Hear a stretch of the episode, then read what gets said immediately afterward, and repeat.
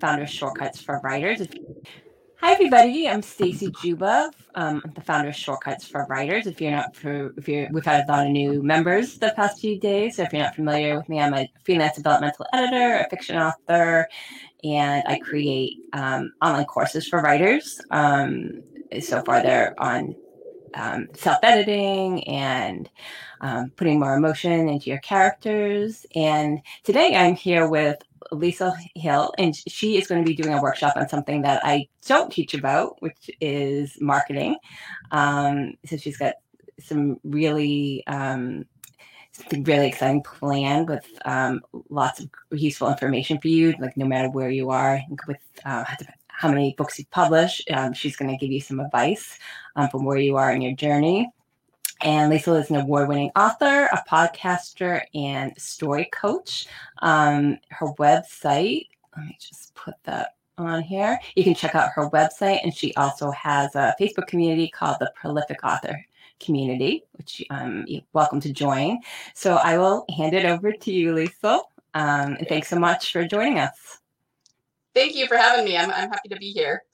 Um, yeah, thanks so much for that introduction. I um, really enjoy what I do. I love stories. I'm totally obsessed with them. I'm always writing a story in my head, and I like to help um, other people also get their stories written. And it's tricky, isn't it? It's um, it can be really, really hard to you know figure out what works and to be to be really prolific. So that's why my um, community is called the Prolific Author. I like to help people you know get systems in place so that they can repeatably uh, you know write books and grow their backlist and create a sustainable author business um, so today let me share this here i'm going to put it on slideshow um, we're going to talk about marketing at every phase of your author business so um, that's probably the biggest thing that i get asked is about marketing and so this is what we are going to go over today because depending on what phase of the business you're in, you should be marketing oh, differently. Hold on one minute. I screwed up. okay. okay. I know you're fine. There we go. Okay, All good? So we want to make that. Okay. All right. Can you see my screen now? Oh, good. Yep. Okay, good, good. All right. Sorry, people, technical difficulties. Me yeah. and Stacy are still trying to like figure out the tech on this, so bear with us. All right, so let's get started here. The truth is, marketing is hard, right? We all know that. And this is um, not something that most people probably want to know, but marketing through things like ads, newsletter promos, and other outside sources for authors, it's getting harder and harder. We're, we're seeing less and less of a return as more and more people, um, you know, jump in and the uh, what do you call it? The competition keeps going up. And I don't say that to scare you. It's still very, very doable to market through ads, but it is getting a little bit harder. So we need to make sure we know what we're doing so that we're not flushing our money down the toilet, right? It's very common for authors to throw tons of money into marketing of their books and then not get much of a return either on the current book or on a subsequent novel. And it's really important that I say that, not just the current book, but subsequent novels. And then these authors kind of declare that it's not possible to make money in this business. Well, it is. I promise if anybody is doing it, and lots of people are, it is doable. It's just that they don't really know how to do it. They're going about it wrong, and that's not their fault. They just they've never been taught how to do it. Um, and the reason that it's important that I say subsequent novel as well as current novel is that it's very possible to, if you know what you're doing, make a novel sell the first time out of the gates. But if that novel is really subpar, you know, if there's lots of typos or if the story's really not there, then you're going to get a lot of bad reviews and you're not going to sell your next book. And so, you know, it, it, does happen sometimes that an author will be really good at marketing and sell a lot of their first book, but then subsequent books don't sell because the readers already know that the quality isn't there. Okay, so this is all part of marketing. Once again, if anybody is making money on their royalties, if anyone's living off their royalties, and I know lots of authors who are, then it is doable. You just have to make sure you're going about it the right way, that you have the right systems in place, and that you know how to market effectively at each stage of the journey. All right, so why do so many authors struggle? Because they don't market. Sorry, there's a typo there. I'm totally an author who talks good, right? because they don't market efficiently at every stage of the journey. Um, so there's kind of an elephant in the room that no one in the author community wants to talk about. Um, I think it's really important that we talk about it because especially as marketing grows harder for us, we're going to need to recognize this and remedy it if we want to succeed at you know, creating a sustainable author business. The elephant in the room is that sometimes when a book doesn't sell, it's not about the marketing, or at least it's not about the outside marketing. Okay, it's not about the ads. It's not about the platform. It's not about social media. It's about that book is not very well written. And most people in the author community don't like to talk about that because we're all kind and and you know life affirming people and we want to encourage. And so we don't want to tell someone okay your book isn't selling because it kind of sucks you know like most of us don't want to say that. But what i'm going to teach you here is that part of marketing in fact honestly in my opinion the biggest part of marketing is making sure that you're nailing that story. The writing the story the characters the world building all of that will sell your book far more efficiently and to a much greater extent than however much money you're throwing into ads. Okay, so that's a big part of marketing, and it's the thing that nobody really wants to talk about. What I always hear about, everyone always asks me, teach me to market, teach me to market, teach me to sell my books. That's the number one question that I get, but nobody wants to hear about storycraft. Okay, so maybe I ought to talk about what I mean by craft. I will get to that in a couple of slides, but we are going to start by going through um, the different stages of the journey. Um, craft is actually kind of the second stage. So um, the first one is what I call pre-marketing. And these are things that you want to do before you start writing or during your writing. Um, it would be best to do them before you start writing, but of course, if you're already writing your book, you, you don't have to like miss out on the stage. You can just do them while you're writing, right? These are things like creating a lead magnet, uh, building your email list, and these are, hang on, I'll talk about these in just a minute, and nurturing your email list. Now, I'm not going to go into a lot of detail about creating the leader, the lead magnet and the email list because most of us are pretty familiar with this. Okay. So if you're thinking that you already know this, that's okay. I'm not going to go into a lot of detail. Um, these are some resources that I've got on the screen, Newsletter Ninja by Tammi Labrecque. Um, that's kind of the industry standard that everybody reads to learn how to create an author email list. So if you haven't read it, I would highly recommend it. I also read Self Published Strong by Andrea Pearson. I actually read that one before I read the Newsletter Ninja, and it's really good. She'll teach you exactly what she does, exactly you know all the ins and outs of um, your email list. Because here's the thing: your email list. Everybody knows it's important, and it is taught in the author space that it's important. But I also feel like it's not emphasized quite enough. I really honestly believe that the majority of your sales, especially right when you launch your book, should be coming from your email list. Any paid ads you have should be really secondary to that or complementing that. Paid ads should not be your end all be all of marketing. Okay. And a lot of authors, especially when they're starting out, they get that flipped. And it's because it does take time to build an email list. It does, you know, I'm not going to lie about that. But we really need to be building that list. We need to be nurturing that list. And I especially want to focus on the email nurture sequence. Okay, we need to talk about these because this is something that's a little bit taboo for authors. Um, in each of these uh, different stages, I'm going to give you a hot tip. My hot tip here is stop being afraid to email your list. okay, so let's talk about that a little bit more. Most authors are really afraid to email their list. And I, I do understand. I was the same way when I started out you so desperately want people on your email list that when you get even five or ten people, it's a big deal in the beginning. Okay, and you're you're deathly afraid that they're going to unsubscribe, right? And so we all understand because when you start an email list, it's always difficult and it's always kind of a magical moment when you get that first subscriber. But you've got to stop being afraid to email your list. Um, it has been pretty much scientifically proven now that the more emails your list receives, the more engaged they are and the faster they come to trust you. Okay.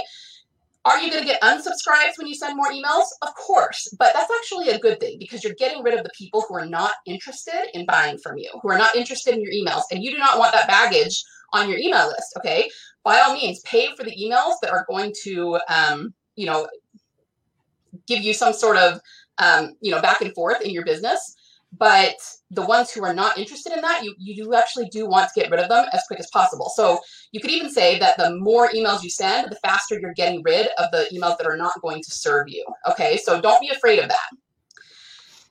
Um, I'm not going to go into tons of detail about this because this is a whole other course on its own, but there are specific types of emails that you can send. I actually took this model from a woman named uh, Dana Malstaff, who is not an author. Okay, she's she's not about writing fiction.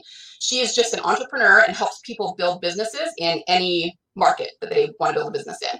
Okay. The types of emails you can send are permission emails, cloud emails, training, recommendation, action, and flash sale. Um, this is the kind of thing that I'm going to teach in my course. And I'm about to say something really kind of radical here that a lot of people are probably going to cringe at. I really believe that every author should create an email sequence that is 100% uh, pre-written. Um, we all do this now. I think most of us create, you know, three to six emails that are um, welcoming people to our list where we tell them, you know, what we write and give them a few links, uh, what they can expect from us, uh, you know, follow us on social media, that sort of thing.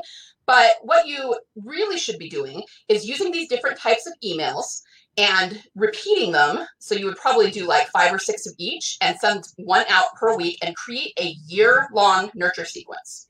Now, these are emails that you would obviously tailor to yourself and to your genre, what you write, and kind of use them to guide people through your books and through the worlds that you've created. Now, I hear you. You're probably thinking, well, what about my weekly newsletter with all the updated uh, promos and, and news and everything? Well, this is where I'm a little bit different than most other authors. I really think that you ought to be sending two emails a week. This is what I do, and I have a very, very engaged list. Okay. I create this nurture sequence, which is a year long, and they always get those emails at the beginning of the week. I, I believe mine go out on Mondays. Then every week I write a newsletter that is much shorter and just more current news, and I send that out on Friday.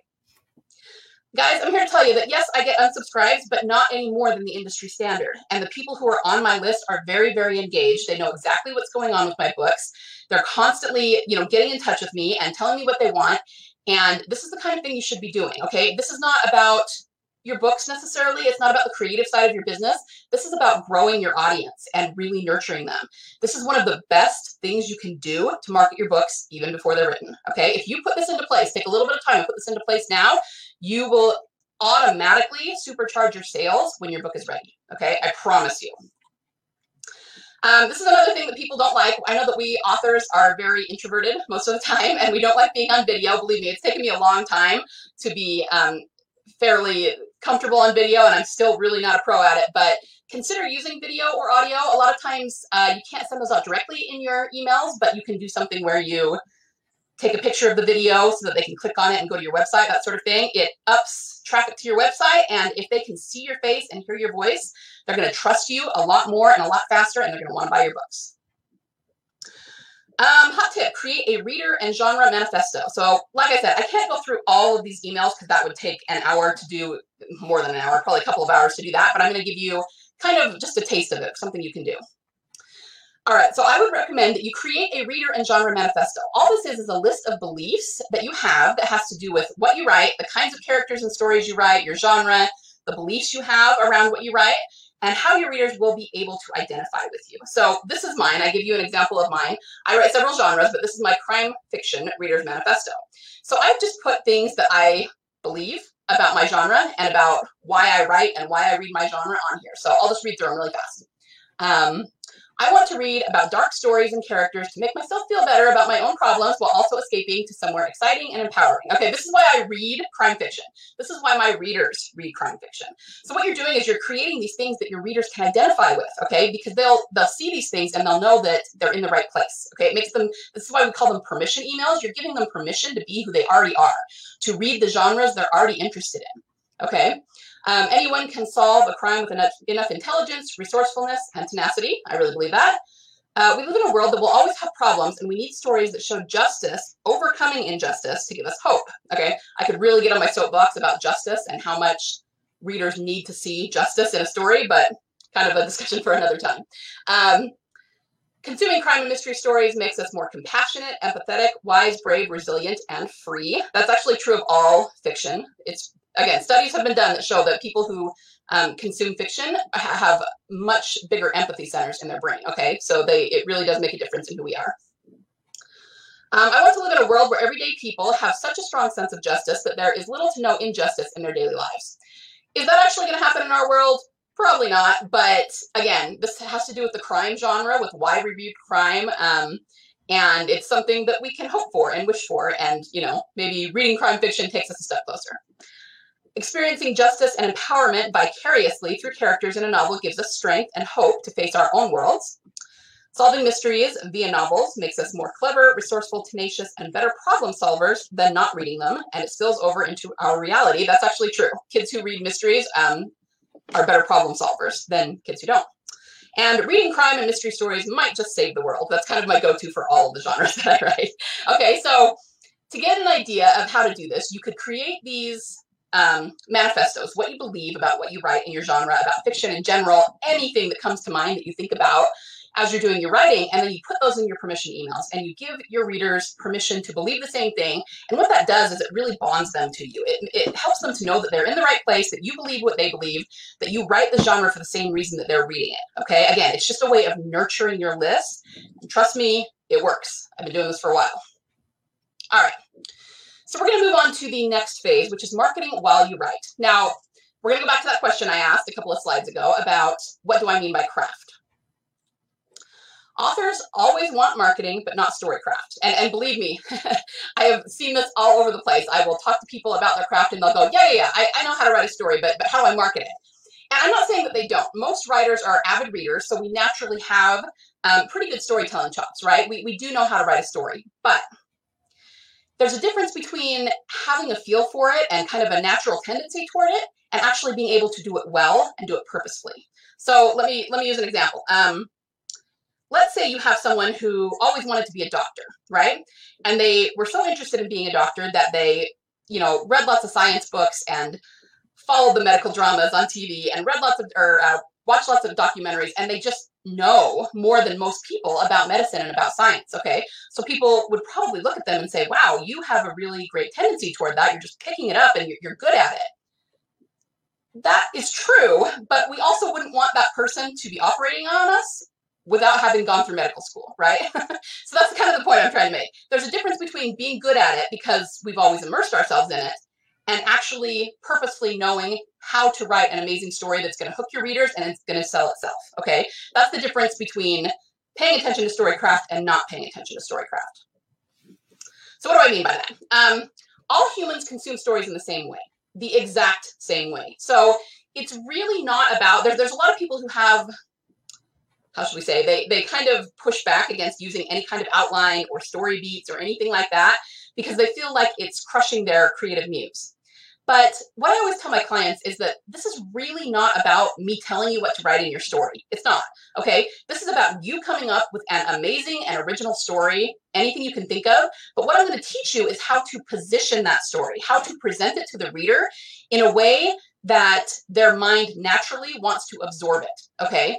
So what that will do is it will create them, um, it basically creates a page turner. It creates, um, it pulls them through the story like from uh, a place of low tension to a place of high tension, and they will be salivating for the for the rest of that story and for the next story after that, and they will come back to you again and again and again. And the stories that you write because they know that that made them feel something, right?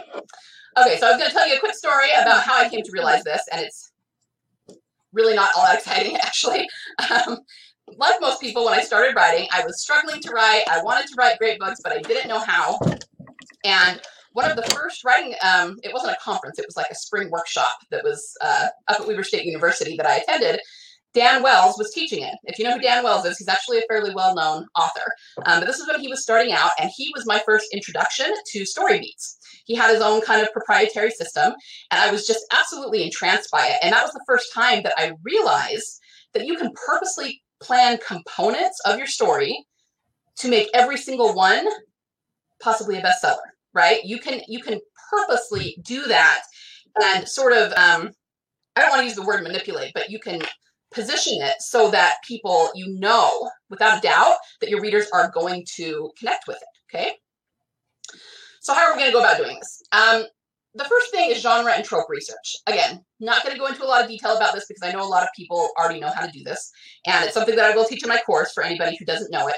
But the idea is just to make sure that you're hitting your genre and your trope conventions. What that does is it opens you up to a pre-existing audience. So wouldn't it be nice to know that when you write a book, you already have an audience for it who loves the type of book that you're writing. Okay. That's why you should do your genre and tropes because that is marketing that you can do while you're writing the book. And then you already have a way to market it once it's done, once you're finished writing it. However, lots of people teach genre and trope research, and I'm 100% behind it. But for me, that's also just a jumping off point. Okay. You absolutely should take advantage of that pre existing audience by using um, genres and tropes, but I'm also a big proponent of creating your own mega fans. How do you do that? Well, again, it has to do with putting in uh, those things purposefully uh, that will help the reader connect with the story. So, for example, let's say that you, um, it doesn't really matter. Let's say you write thrillers, like espionage thrillers, okay? You can put in certain tropes that have to do with those thrillers and tap into the audience who loves to read that.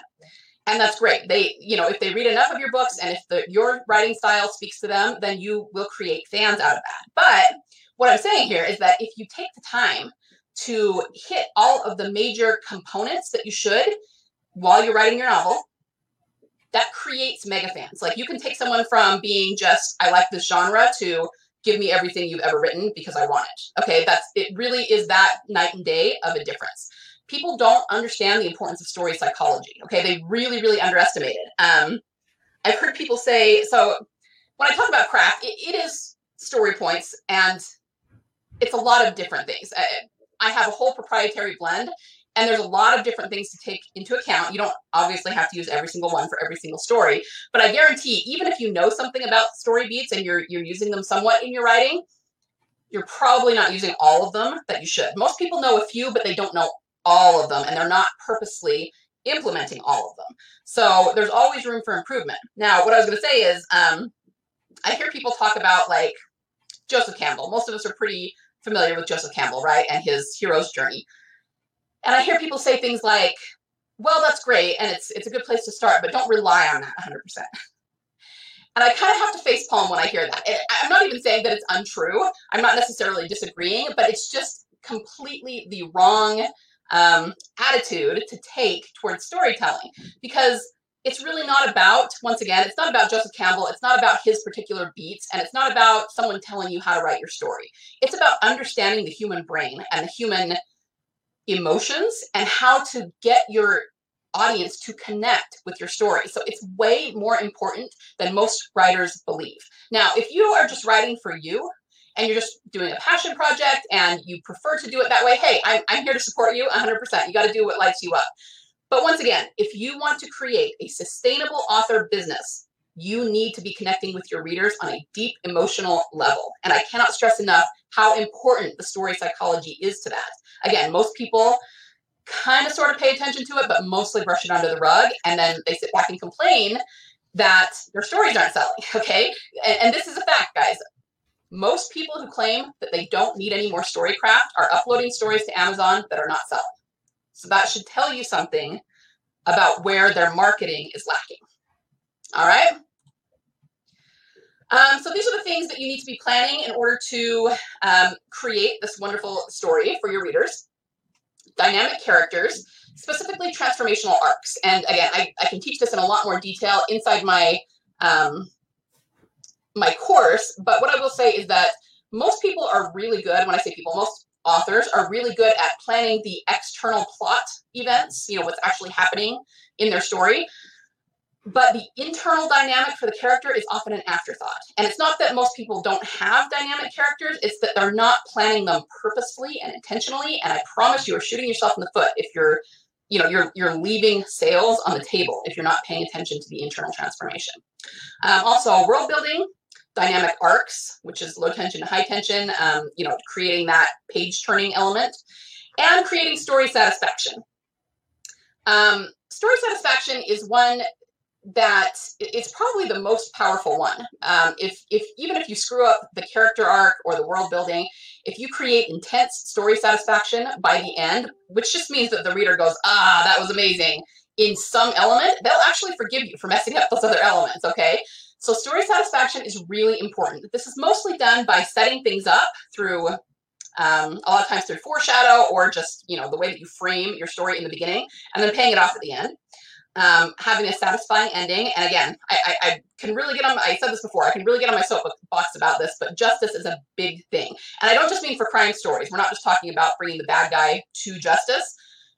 Any story should have injustices happening, and then you should see the justice at the end. Like that alone will elevate your story so much, and it will make readers connect with it so much because you know, in our world, we don't always get justice. We all know that. It, it, it sucks sometimes but readers need that desperately need to see that in the story and that's one really really effective way to create story satisfaction all right so let's get into we've talked about pre-marketing which is before or while you're writing your book and then how to market within the book itself within the writing. So let's talk about when your book is finished and ready to go, how you're going to market in the different phases. Um, if you only have one to two books, this is what you should be doing. Newsletter promo sites, which are things like BookBub, uh, Free Booksy, Robin Reads, ENT, those um, sorts of things, but I would not do BookBub here. Okay, you, you really need read through in order to make BookBub worth it. So I would do the smaller ones. And what that does is it just exposes your book or books to new people, and it can help you grow your audience. If they like your book, they'll get on your email list. Okay. Another way to really um, market in this space is to build your email list very purposefully. The best way to do this is through free promos through uh, BookFunnel, Story Origin, My Book Cave, um, I think there's one called Prolific Works, all of those. Um, so here's here's my little spiel about that. Some authors are not a fan of that because they talk about how there's a lot of freebie seekers there and they don't get very good open rates. They're not wrong about that, but it is the fastest way to grow your email list, and all you have to do is prune your email list, which means you're getting rid of the people who aren't opening your emails, and that is not difficult to do if you buy either of those books that I mentioned at the beginning, um, Newsletter Ninja or Self Publish Strong, they tell you exactly how to do that. And most email responders now, like um, MailChimp, ConvertKit, MailerLite, they a lot of times have pre-built sequences to help you do this. So all you have to do is click a button and it'll kind of do it for you. Okay, so it's really easy. So when I hear authors say, oh, well, I built a list of 10,000 readers, but I had such a low open rate that I just deleted it. Oh my gosh, like double and triple face palm right there. Okay, you're, you're, you need to leverage that list. And absolutely you need to get rid of the email um, addresses that are not serving you. But most people build their list this way and you can find mega fans this way. So as long as you're intentional and you prune the list, this is the best way to build your list to begin with. And it does work. In a few months, you will have thousands of people on your email list. Okay. Um, the next thing you, we want to be doing is nurturing your list. So I already talked about the email nurture sequence. Um, make sure you're responding when people email you so that you're really creating a back and forth dialogue with your readers. And when you have a new book to launch, build up to it. Do like a two week launch runway, which just means you're building excitement, uh, sending emails, maybe showing them the cover. Um, if you have an ARC team and can get some advanced reviews, you're, you're sending them those reviews. You know, you're just building up hype so that you get. It may still not be a huge launch because you only got one or two books, and your you know your your list is going to be still relatively small. But you're just kind of optimizing for the best launch you can have in this space. Um, and the other last thing you want to do is make sure that you have realistic expectations when it comes to what kind of a return you're going to get. Even when you do those newsletter promo sites, I think they're a good thing to do, but you also, because you only have one or two books, you're not going to get a lot of read through. So you might not get a huge return. You just got to kind of write this off as um, business expenses to start growing your business. Okay. Marketing two to nine ish books. And I say ish because it's going to be different for every author. This kind of goes back to the um, 20 books to 50K mentality, if, if any of you are in there. The idea is that it's just a baseline, okay? Most people think that once you hit 20 books, you're going to be making 50K a year, but there's people who have more than 20 books and aren't hitting that, and there's people that are hitting that at five books, okay? Same kind of thing. You're going to have to look at your um, your backlist and your author journey and figure out when it's time to move up to the next tier of marketing. So I would say between two and 10 books somewhere, this is what you should be doing. You're still going to be wanting to do those newsletter promos, but I would create a system at this point. So you're not just randomly doing promos here and there. Get out your calendar, um, write down what promo you're going to do each month, and you know you can. There's enough of them that are are actually very um, efficient at selling books that you can kind of cycle through them. And especially as you grow your backlist if you have multiple series you can you can do this. You can you know promote this series this month and that series that month and use bookbub here and and free booksy here and bargain booksy there and you know just be really intentional about it. Uh, give yourself a schedule. And if you do this this will this will change your your author business because you'll be constantly promoting this way um, in terms of building your list, at this point, I would start doing fewer of the free promos on BookFunnel and those kinds of places and dabble in paid ads for list building. Now, what's going to happen, you'll find, is that you'll outgrow those platforms. And I don't mean that in a negative way. Like I said, I, I very much um, recommend them when you're starting out. I use them to grow my email list. But what started happening, especially when it came to doing swaps on Story Origin, is that most people are just starting out. So if, I, if they're sending my book to their list because their list is so small, I'm only getting five to 10 clicks. But when I send it, their book to my list, because my, looks, my list is much bigger at this point, they're getting like 60 or 70 clicks. So it's just not an equal exchange anymore. And of course, you have everybody looking at your past um, campaigns, which you know uh, Story Origin shows them, and seeing that I get all these clicks and I have all these people wanting to swap with me, but I'm not getting much of a return there. So when that happens, you'll kind of know that you've outgrown these platforms a little bit, and that's when you might want to start uh, dabbling in paid uh, ads for list building. Again, if you do your email sequence correctly, you will be making sales off your list. So it is more than worth it to pay for that email address through an ad. You, of course, need to make sure that you're doing this the right way, that you're not flushing money down the toilet, and that's kind of a whole other um, lesson. But this is where you're going to want to start considering doing that because at this point, you probably have a little bit more money to work with, and you want to focus on growing your author business, which means growing your audience. Um, in terms of nurturing your list, this is when you might want to find small ways to get your list involved in the writing process. It, it, there's lots and lots of different ways to do this. You can um, help them or have them vote on a book title. Um, you can have them.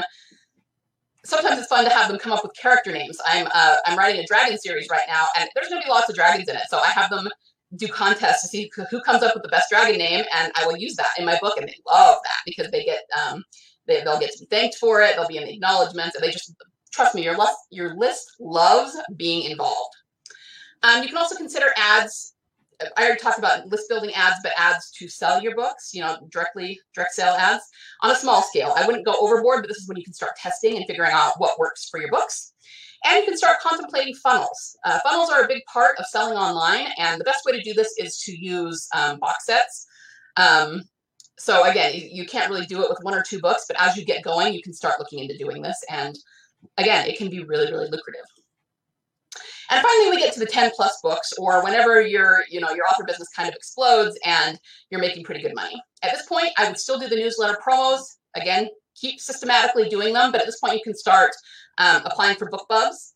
They are hard to get, but you want to have at least, it used to be three, but I would say at least five books in a series in order to get the read through to make how expensive BookBub is um, worth it. Okay. But once you have that, trust me, yeah, it's worth it. It really is. um, you want to be doing a lot of paid list building here, constantly um, increasing your audience. And for nurturing your list, continue with everything. There's not a whole lot to add here with the previous, but with each new book you get, you're going to add it into your nurture sequence with each new series. And again, you're going to be guiding your list through the world of your books. Um, and that's how you're going to make a lot of your sales, even on the backlist, right? Your ads, you can scale them. So once you know what works in terms of keywords and targets, you can start scaling them. And this is where you're going to create funnels and maybe even memberships. Now, I'm not going to talk too much about memberships. Um, this is something that I am currently experimenting with. Everything in the online world is heading toward the membership model. So it's kind of like a Netflix streaming model. It's I wouldn't call it streaming exactly because it's a little bit different um, setup, but I think that we really, it might be a while, 10 years down the road or something, but we really could get to a point where it's going to be our only really effective marketing. So, um, this again, this is something that I, I can't really speak on with authority yet because I'm still testing it and experimenting with it. But um, anyone who who follows me who wants to uh, come into my Facebook group, which is the prolific author, as Stacy said at the beginning, I will keep people updated about this and probably end up training on it based on on what my results are. So it's just something to keep in mind. Okay, once you have a big backlist, there's a lot of different ways that you can monetize it, and this is just one of them. All right, so I'm going to go really quickly over paid ads. Obviously, I cannot do an entire paid ads course in just a few minutes. Um, you know, Mark Dawson and um, Bryan Cohen have courses that are like 20 hours long, so that's not going to work. But the major ads that authors do are Facebook, BookBub, and Amazon. Uh, and what I've put on here are really good resources to get started on those. They're books that you can get. Um, Help My Facebook Ads Suck by Mal Cooper, BookBub Ads Expert by David Gaughran, Amazon Ads Unleashed by Robert J. Ryan. All of these are really inexpensive. They're like less than $5, I think. Um, also, just I didn't actually put this on there as a tip, but if you're going to look into an ads book, always check the date. Okay, there's another book by, oh, I'm not going to remember the name of it, but that I was using for Amazon ads for a long time, and it was really, really effective. But just within the last year, they've actually changed things, and that book is completely out of date now. So it was once really good information. But so don't pick up an ads book that was from like 2014. It will not apply anymore. So make sure that it's current. Um, my hot tip here is don't try to do Google ads. Um, it's not that they're not effective, but they're not effective for authors because you need a much larger uh, margin of profit than we have because our books don't cost very much. It's just not lucrative to do um, Google ads, and that's actually true of YouTube ads as well. Um, people can make money on them, but they're people who have like thousand dollar courses. And when your book only costs five bucks, it's just it's not a good idea. You're going to be flushing money down the toilet. All right, so I'm just going to go over some basic tips for each of these. On Facebook, you're always going to target a big name mainstream author. So this is where if you're writing horror, you're going to target Stephen King, right? If you're writing fantasy, go for J.K. Rowling. You're going to do the big mainstream names here. It will spend your entire budget, so be careful about that make sure that you're watching your ads really, really closely. Um, traffic versus conversion. So this is this is kind of going to be my hot tip because this is more recent. It used to be that most, um, and it might still be, I'm not sure, but most authors who teach ads were telling you to use traffic ads. And the reason for that is that it's the cheapest cost per click. That's true. But, you know, Facebook ads are getting more and more granular all the time. And you have to understand the different types of ads on Facebook and what they mean. A traffic ad just means that Facebook is sending as much traffic as humanly possible to that ad. It is not as well targeted as you would probably like it to be. Conversion ads, they tend to cost a little bit more per click, but in those ads, people are specifically being targeted who are likely to click and buy. So even though they're more expensive, you will actually have probably better results in terms of selling a book if you're running a direct ad to sell your book using a conversion ad. And my hot tip is that you want to run engagement engagement ads first. Now, this is the kind of thing that authors don't like to hear because it's more money up front. I totally understand. But what the Facebook gurus are telling us right now is that if you run an engagement ad to your audience until you've got a two or three or four relevance or um, sorry frequency score, that tells Facebook who to serve your ad to. So most people will tell you that nobody on Facebook is getting leads for less than ten dollars that's not true. People who run engagement ads are often getting them at a dollar or two. Okay, so you need to run engagement ads first. Now, if you've never run Facebook ads before and this is just sounding like Latin to you, then don't, don't worry about it. Okay, but for anyone who's uh, familiar with Facebook ads, all you got to do is pick your audience. So let's say you're you're targeting Stephen King because you write horror. Run um, an engagement ad to that audience for even a few days or a week. You know, like five dollars a day. It doesn't have to be a lot until you get a high relevant, or I keep saying relevancy, a high frequency score. Because what that tells Facebook is that um, these are the people who would be interested in your book. Okay, that's that's how you're figuring that out. And then when you run the conversion ads, your cost per click will be way, way lower. Okay, so that's my hot tip for anybody who's running Facebook ads. If you have no idea what I just said, then don't worry about it. Um, BookBub ads. On here, you're going to target smaller authors with smaller audiences. It's actually a big mistake to target big authors like Stephen King on this platform. You will waste your money. Um, this will spend most of your budget. It always seems to me it doesn't quite spend it all, but it spends most of it, so just assume that it will. And the best thing to do is um, test four or five authors and then put them together in a super ad to get a good ROI. So once again, I hear a lot of authors saying BookBub ads don't work because I only got like a point zero or a 0.62 ROI. And I'm not saying they're lying. I'm sure that's true, but that's actually common. That's the way that BookBub ads work.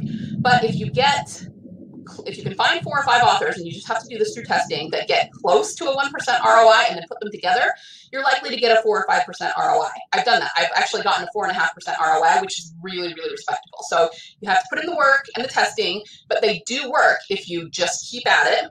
Um, hot tip uh, again david gaughran's book which is the one that i that i put up at the beginning he says to use authors with less than 20000 followers and while I think that's good advice, I've actually found a significantly higher ROI when I use authors with between one and 5,000 followers, which is a lot smaller slice. So try that first. And then after that, once you've found some that work, you can branch out into authors with larger followings. And it's just a little counterintuitive because you would think the larger following is what you would be going for.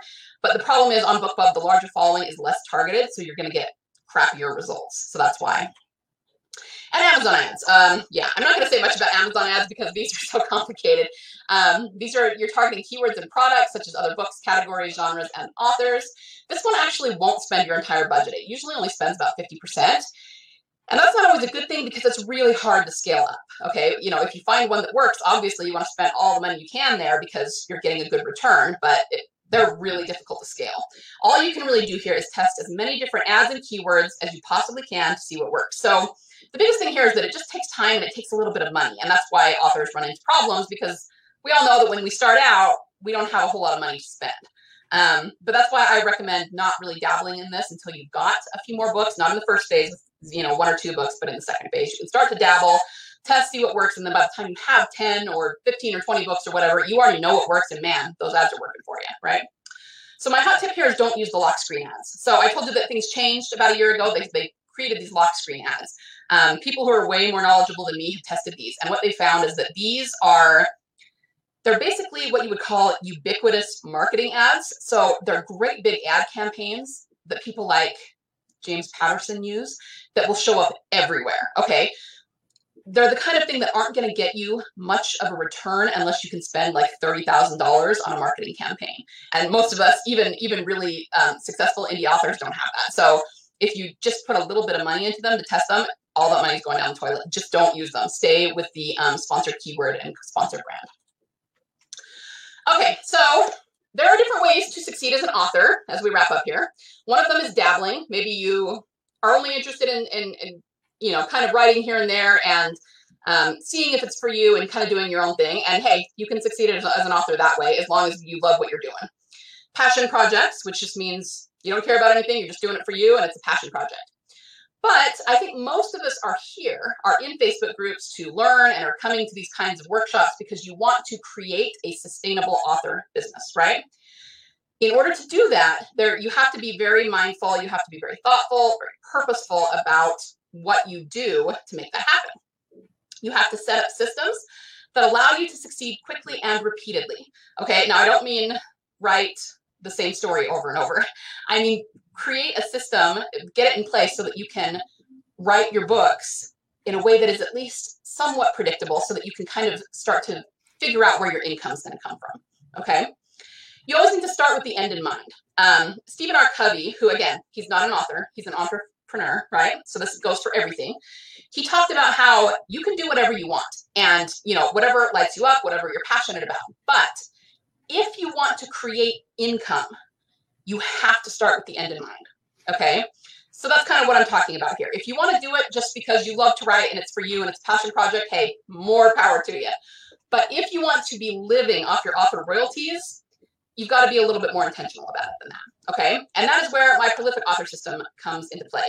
Now, as I was telling Stacy, I was actually going to beta launch my course this week, which just means that I'm going to you know, I'm not doing it as a public launch. I'm not like running ads to a webinar or anything. I'm just launching it to my audience and the audiences of a few of my author friends um, to get people who would be interested in buying it for half price and um, who would be willing to give me feedback on it. But I actually ran into a couple of um, uh, technical glitches, and so it wasn't quite ready to be launched yet this week. But I'm going to be launching it in the next probably two weeks. Um, so if that's something that you're interested in, you can join the Prolific Author community. I will be launching it in there. You are welcome to send me an email or to, um, you know, DM me either on Facebook or I'm also the Prolific Author on Instagram if you're an Instagram person. Um, if, if that's something that you're interested in. Okay. Just wanted to let you know that that's going to be happening in the next couple of weeks. And that is pretty much what I have for you today. Let me stop sharing my screen here. Oh, that was great. There we go. if anybody has any questions, I um, feel free to um, put them in the comments. Um, I had a couple questions, but that was um, funny how you mentioned Dana Malstaff from Boss Moms and then Stephen Covey because I both I've learned a lot from both of them. Yeah. followed um, both of them. Um, yeah, they're both great. Yeah. so for like a mailing list, when authors ask me like about like mail service providers, I have ConvertKit, but I that's kind of expensive, and I it works for me because I also have the shortcuts for writers. I, am not just an author; I'm, i also have this other business. Um, so I usually suggest MailerLite to check out. I think that's less expensive. Is, is that what you would suggest to authors, or what are some of the options? Um, actually, like you, I have ConvertKit, and I use it for a lot of different things. But I don't know. I this may be an unpopular opinion. I actually think that you should, at least. I mean, you can certainly start off with something that's free or that's cheaper, but especially if you do your email sequence correctly, I think you really do need a pretty robust email provider. Um, that will do everything you want it to do. Um, but but of course, it's a personal decision depending on how you're using it. Um, most most email providers do have a free tier now. Even ConvertKit has a free tier. So I don't know. I, I'm not actually a big fan of MailChimp, and I've just never used MailerLite, so it might be awesome, but I, I wouldn't really know. Um, I do I do recommend ConvertKit because I think it's awesome, but yeah. yeah. I mean, the only other thing I would say is there's a lot of people who say start out with something free and easier, and then you can move over. It's really kind of a chore to move over. I've moved over before, and it's it's really not fun. so I, I usually recommend ConvertKit, but I understand that you know maybe it's not for everybody. I don't know. Yeah, I think I think I'm paying like over seven hundred dollars a year, but for for the level of subscribers I have, but I'm not. I think you can get like up to a thousand for free, something like mm-hmm. that. So right. it, it is. It, it's like the more subscribers you have, the more you would pay, but the more subscribers you have, hopefully, the more sales you're making. To right. Well, and see, I've had I've heard authors say that. I actually remember, and this was years ago, um, having an author say that she had actually divided her list between two different email services because one was more expensive, but um, she wasn't making enough money off her list to justify that. And again, like I'm sure that's not her fault. She just didn't know exactly, you know, how to monetize it right. But again, that's kind of a facepalm moment, moment for me because I feel like, okay, but you should be getting a lot of sales off your email list, and if not, you just need to figure out why and fix it. You know what I mean? Um, rather than anyway, the way that she was trying to fix that was really kind of a band aid. you know? and I was just going, yeah, that's probably not going to work in the long term, but you know. yeah. And just for, for anybody that's kind of new at this, it's like a beginner um, author, just, just, um, he hasn't published a book yet, or you're just publishing a first one and you're kind of looking into newsletters, um, the automated sequences that Lisa was talking about. Um, in the lead magnet. So, for example, like some authors give away like a free book, um, a free story. I have a lot of editing clients that write like short stories that they don't publish like on Amazon. It's just just exclusive for their newsletter subscribers. So that's like a lead magnet to in exchange for getting the story. They sign up for your list. So I have like for my um, for my Storybook Valley series, which is a chick lit sweet romance series, I have like a Storybook Valley welcome kit, which has some excerpts from the books and then some um, like behind the scenes, like interviews and things like that. And then I also have a, um, something similar for my mystery books. And then I have two separate automated sequences. So, like by automated, it just means that these are all pre written. So, it's, for example, for the Storybook Valley books, it just goes into different like certain characters or you know, actors and actresses I envisioned, you know, when I was writing it, and um, uh, modern. I think I had like a list of um, fairy tale movies or Cinderella movies because one of the books is fully around with Cinderella. So I, I tried to find like a bunch of fun things that weren't directly promoting my book, but that were that would interest the audience for that book. And the same, I did the same kind of thing for my um, for my mystery series. So, right. so that's sort of like why if if you can get a mail service provider that has the capability of doing those automated sequences, then that's um, really helpful. So if anybody has MailerLite, let us know if, if, they do that. I think they do, but I'm not 100% sure. I think Active Campaign is another one yeah. When I first started out, though, I used Tiny Letter, which I don't know, even know if that exists anymore. But that that does not have automated sequences. But I was able to, I think, I was able to send out like broadcast email, so that was really really simple. And then just I sort of kind of kept scaling to. I tried. There was another one I used a while ago called I think it was called My Author Biz, but then which was helpful. But then they um, went out of business, and that's when I went to mm-hmm. ConvertKit. So you know, it's something you might just kind of increase as you get more more books. But um, and then for those of you who are in my like free five day line editing class, that's another automated sequence, which just goes to um, which just which just goes to people who sign up for my class. So you can segment the list. So my, my readers are getting different emails than the writers. I can just choose to send it to you know certain segments. So it's basically so you, you, can send out broadcast emails like when you like as you were saying when you have the new news news or your latest blog posts and that kind of thing or your latest events but you can you also have these emails that are just pre-written and they go out in a schedule like mm-hmm. you know every week or something like that um ConvertKit yeah that's um somebody was just i can't i can see the comments i can't it doesn't tell me for everyone who um what their name is but um yes, if if you have if anybody has any questions or comments, let us know. So ConvertKit is the one that we both use, and then um, MailerLite does have automatic sequences. Um,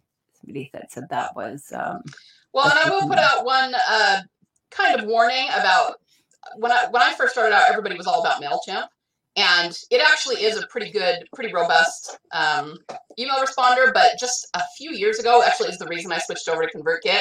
They changed their model, so they're not.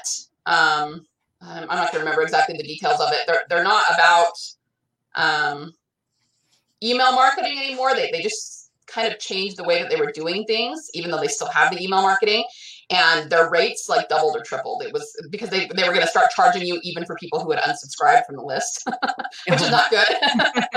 so just be careful with that. If you're doing the free tier, that's probably fine, but I wouldn't recommend them for authors because you're going to end up, there, there, are other responders that won't charge you for the um, unsubscribe. So yeah, I remember when I was when I was first looking into them, I didn't. There was something about it I didn't like, so I, I yeah. didn't. Kind of wonky, yeah.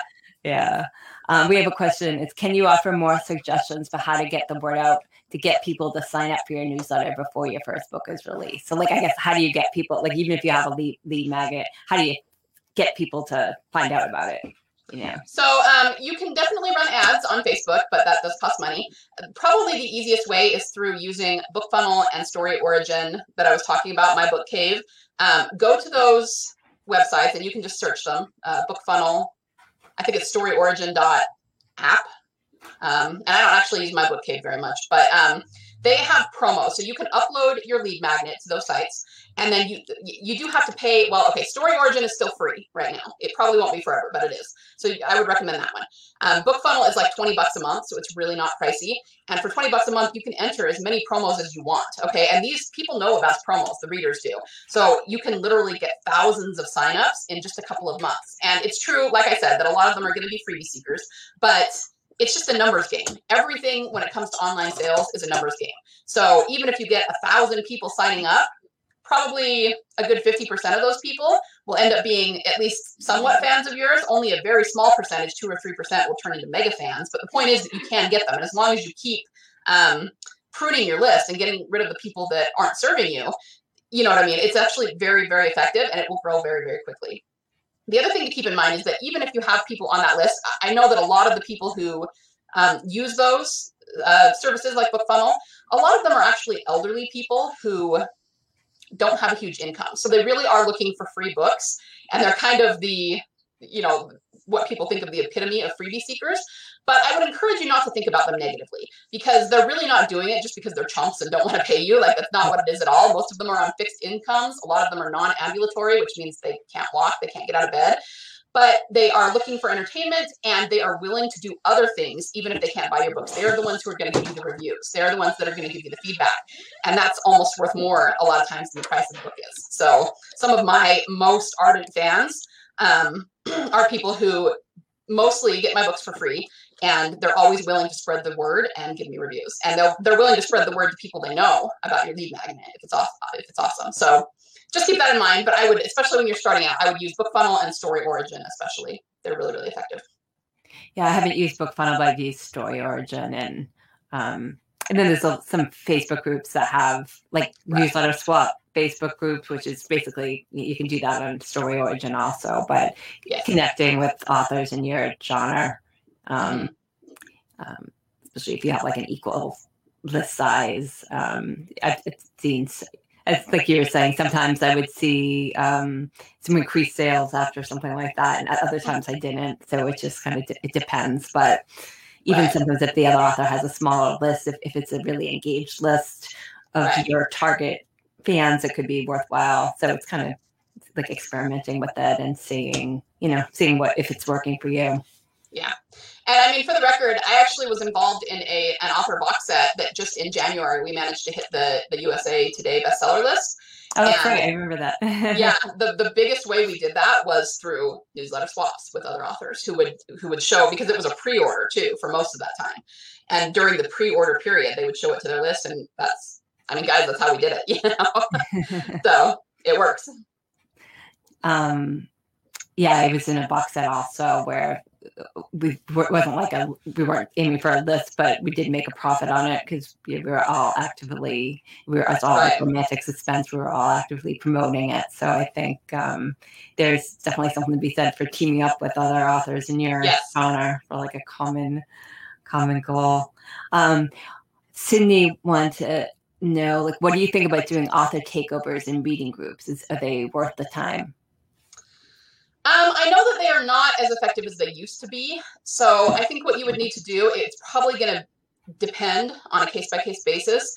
Talk to other people who have maybe done it for that particular group and talk to the admins who run the group and find out what their stats are, what their numbers are. You know, if other authors have reported an increase in sales, then it would probably be worth it. Um, if not, and it also depends on what your goals are. If you're looking for lots and lots of sales, at least I haven't done one in a long time, in like years, but I'm being told that they don't really work for sales that much anymore. Um, people are kind of inundated, and so they're not likely to buy. But you also can use it if your goal is just to maybe increase newsletter signups. You can put your lead magnet in there and say, you know, come sign up for a newsletter. Uh, so if it's just to connect with people and grow your audience, they could be really effective for that. So it kind of depends on what your goals are, and you just have to do your research into the group.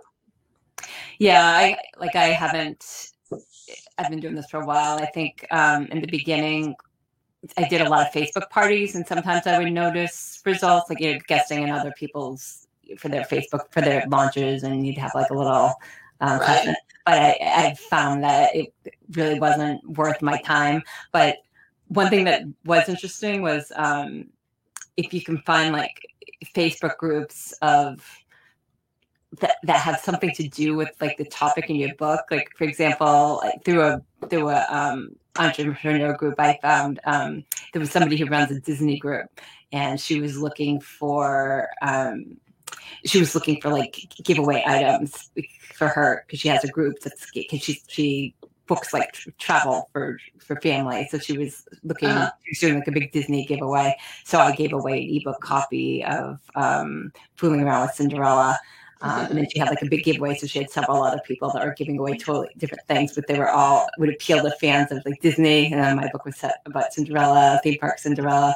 So I did a little thing in there and I had a lot of interest um, for people saying, oh, that would sounds like a fun book to read or I go on vacation. And I, I did get a few sales from that.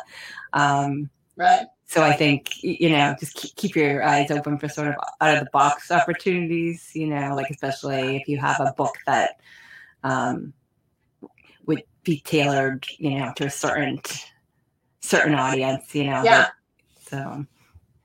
Yeah, uh, for sure, and especially especially mainstream things like that, like like you said, Disney. Um, like I said, I'm writing dragon books, so I could go into like Game of Thrones type groups, and they would probably be interested. You know, so yeah, definitely right. thinking outside the box is is a good idea. Right. Then we have um, uh, Facebook parties. Am I awful for saying I'm glad they're dead? yeah, for a while, it's like everybody, everybody was doing a Facebook party. It's like all the time. Yeah. So many invitations to Facebook party. well, and you know, a lot of it too might be that Facebook really has changed a lot. And I think the Facebook parties were usually done on pages, and pages are kind of dead. I mean, there's still certain things you can use them for, but it's all about the groups now. And we're kind of learning that in a few years, groups might be obsolete. So um, that could be part of the reason why they're not as effective as well. It would actually probably be better to grow a Facebook group of reader fans who are more likely to go buy your book, which would just if you if you do a reader Facebook group, it's a lot like having um, uh, your email list. It's just on a different platform, and they are different different readers. You'll have different people on your list than you have in your Facebook group with different behaviors. But it's just another audience that you can that you can market to. You know. Yeah, I know a lot of authors who have um, who have like successful Facebook groups, and they, um, as you were saying, they they involve them a lot, like with you know, name this character, um, you know, like what do you think should happen next, or they should post some excerpts. So I have I experimented with that a little. I do have a um, a group, but just due to time constraints, I and I wasn't able, you know, I still have it, but I, I am not as active with it as I should be. But um, I think it works, especially if you have a series you know really like i have two books in my series but if you're if you have a series where several books and you're actively writing more books i think a facebook group could be a good idea but like you were saying there's all this news about facebook groups you know they're changing them again yeah, well, who sees the post so you never right. know in, in terms of, but I mean, in terms of the the takeover or the Facebook parties, you, you just got to make sure that you're rolling with the platform. It's always changing. And so if you're going to do something like that, I'm not even saying that it won't work, but you got to make sure that you're doing it in the right way so that it will work. If you're doing something that was working like Facebook parties back in 2014, you're not going to have very good results today in 2021. So just right. something to keep in mind. Yeah, and I think um, I know we had a couple comments like, "Oh, video." hey, I'm not. I had to really yeah. go to do some video on my Facebook group. Um, right. And I'm the same way. Yeah, I mean, we're we're all really introverted, but I will tell you one thing: once you start doing it, you stop feeling that way. So if you want to do it, I know not everybody does. You just kind of have to bite the bullet, and once you've done four or five videos, it's not even a big deal anymore. You know, at, at, first I was the same way. I was so nervous to like just hit go live, you know, and I was just like, ah, and when we all feel that way. But once you've done it, you'll be amazed how it just isn't even a big deal anymore. So yeah, I, I know not everybody wants to do that, and that's totally fine. Most of us don't, but it does help to have get your audience to trust you. Yeah, and I think that's something I want to do more of, like maybe mm-hmm. behind the scenes videos of, um, and especially if you write like for young adults, um, right. you want to be where they are. They're not on Facebook; they're on Instagram and TikTok. It's that yeah. that's um, you know, so you don't want to be everywhere. Clubhouse but... apparently is the big new thing. So I haven't even Oh yeah, I know. so I think just go where your audience is. So. Yeah. Yeah. Okay, in your class, um, so your class is called the Prolific Author System. That's that's um, yeah, that's going to be the course. Yeah, mm-hmm.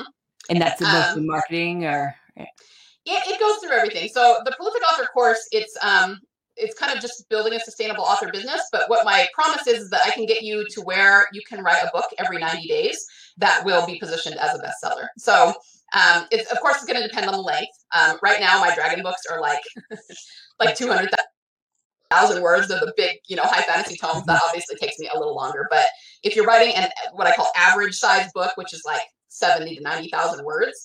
I help you create a system so that you can write a book every 90 days, which will um, build your backlist quickly. And I have people who do it much faster than that, who can do it in four to six weeks. You know, we hear about these people who put out a book every month, that sort of thing.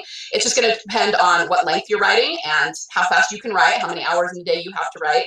Um, but it, it goes through everything that I kind of talked about that I couldn't talk about in detail, like I'll show you the nurture sequence. I will show you exactly what to plan for your book um, to make it, you know, put everything in it so that the audience connects with it. And you've got that story psychology in there um, so that it is positioned to sell really, really well.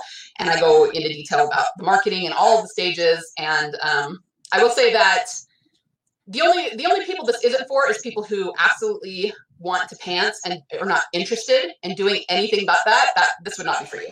But I will say that I have taught pantsers how to do this. okay. Mm-hmm. So some people think they're pantsers and because that's all they've ever done, which is totally fine. Again, if that's what you want to do, then then go for it. But I always tell people, I want you to get away from saying you can't do it. Um, just like training your body to run a marathon, you have to train your brain to write and to outline and to do these kinds of things. And it takes a little bit of time, it takes a little bit of effort. You're going to get a few brain cramps along the way, but you can train your brain to do that. And if you do that, that's how you're going to create a sustainable business because you'll be constantly turn, churning out novels. And the story psychology comes into play because when I say that churning out novels every 90 days, people always cringe because they think they they automatically associate that with really low quality novels, which I do understand, but I'm going to show you how to make sure that they're high quality, even though you're doing it quickly. So that's kind of what it is. It's it's called the prolific author system to teach you to become a prolific author and get to the point where you can live off your royalties yeah, there's a couple comments on book every 90 days, and I can't even edit that manuscript and close to that. But it, I have some clients that they write, um, they have a few books written, you know, like they're writing them fast, but they're not necessarily editing them that, that fast. They're not perfect, but within right. like 90 days, but they are they're just trying to get the story down too, and, mm-hmm. and that way they can get the, especially if it's a series, they can get them out every, you know, like right. within like four, five, six months so that the readers are still excited. So, well, and it's, but I mean, if the thing is that once you do something, the first time or the first many times you do something, it, it can feel like it's really hard and not doable. I mean, I certainly didn't write my first book in 90 days or my first four books in 90 days. But once you've done it a few times, it's like anything else, it becomes second nature and you'll just get to the point where you can do it. Um, but the other thing is, even if like they're only getting their rough draft in 90 days and then sending it out to an editor, they can also start their next rough draft And, and if you keep it, that's what I mean by systems. If you keep it in a cycle, you'll get to a point where you're still putting out a book every 90 days, even if it takes longer than that to produce it. So either way, I mean, you definitely need to adapt it to your life and your lifestyle and, you know, how often you can write, what season of life you're in and all of that. But it's just about um, streamlining everything to get there a little bit more quickly and, and make sure that it's sustainable for you um, in terms of the, the income that you're looking to create. Right. Um, see. How, how do you recommend doing videos? Just live on Facebook or film on my phone and download?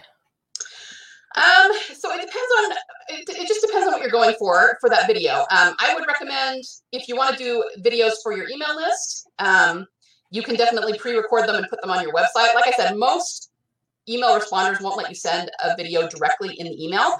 But what you can do is you can take a screenshot of the video, post it in your email, and then link it so that when they click the picture, it automatically takes them to your website where they watch the video.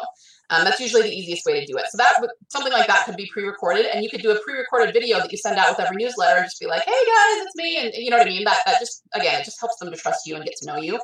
Um, one trick that I will talk about because we mentioned Facebook pages, in terms of engaging a Facebook page or a Facebook group, if you're starting either of those for your readers, live video is where it's at right now. Facebook, the algorithm actually rewards live video. So if you're trying to grow your group, one of the best things to do is put live video in there, and Facebook will actually weight the algorithm toward that live video so you'll end up getting more people sent to the group. Okay. You can also do it on your Facebook page. And what that does, again, it's not going to translate directly into sales necessarily, but the more people you can get to like your Facebook page, which again, it will send them live videos and they'll like it. Um, then the more people will see your live videos and the more people you're just bringing into your audience. So that's something you can test out as well. But yeah, um, live video, it really does work for bringing the audience to you. Um, but again, it just depends on what your what your goals are. I notice a lot of people when I post a live video, even if there's not many people watching or commenting, it gets a lot of views later on the replay. So if you post a video mm-hmm. and nobody comments, don't feel like, oh, nobody's going to watch it. Just eh, you're right. probably going to see, if you check the numbers, you'll see that um, it's going to get views on the replay. And often I'll repurpose those videos, like I'll download them and um, you can download your Facebook videos. Um, so then I will upload it to YouTube and then um, upload them to IGTV. I think there's a limit for IGTV. It can't be over an hour or something like that. Um, so the shorter videos I will um, upload there also, just for a different audience. I haven't really tried my. Like, I guess you could go live on Instagram. I did that once, and I actually had people commenting, but I haven't really done much with that. But yeah, yeah again, for where, where, your audience is, you know. Right. Most of the platforms are all about live video, so you'll you'll just get end up getting more results that way. Um, and yeah, it's important to note that when when they first rolled out live video, people were so excited about it that you all, always got lots and lots of people watching. But people are so used to it now that it's more common that they'll see it but wait until they can sit down and watch it and sort of batch all their live videos. So it's less common to get a lot of people watching live now, at least less common than it used to be. So don't be deterred, like Stacy said, by only having a few people on live with you because you'll get a lot more views after the fact. Yeah, a lot of time I'll just I'll be on Facebook and see somebody just posted a video or or somebody's live and I'll just go and I'll save it and then I'll you know I'll just go yeah. back and watch my saved videos later. Right, right. Um, Me too. Yeah. Okay. Well, um, let me just put up your link again, and we'll post it. we'll go back on Facebook and post your website link. Um, this year. Yeah. Okay. Um, well, thank you very much. This was really informative. So yeah, um, thanks for having me. It was fun. so um, again, you can go ch- uh, visit Laisel on her website or let, let, her know if you're interested in being one of the beta testers for a reduced rate on that class. And um, and then she also has a Facebook group. She's got a really interesting um, podcast also. I saw you I actually. Um, which is my podcast app, and I saw you with it characters. You just put went, went out on characters. Uh-huh. Yeah, so I was like, I, I said, oh, I gotta listen to that. and you also have a lead mag- magnet on villains, right? Um, yeah, if you go to my website, there's on the main page, there's a big button for readers or authors. Click the author one, and yeah, I have it's called the Ultimate Villainy Checklist, and it just gives you um, different traits and functions that your villain should have in order to be an awesome villain, and that's a free PDF if anybody is interested in that. So you can find it on my website.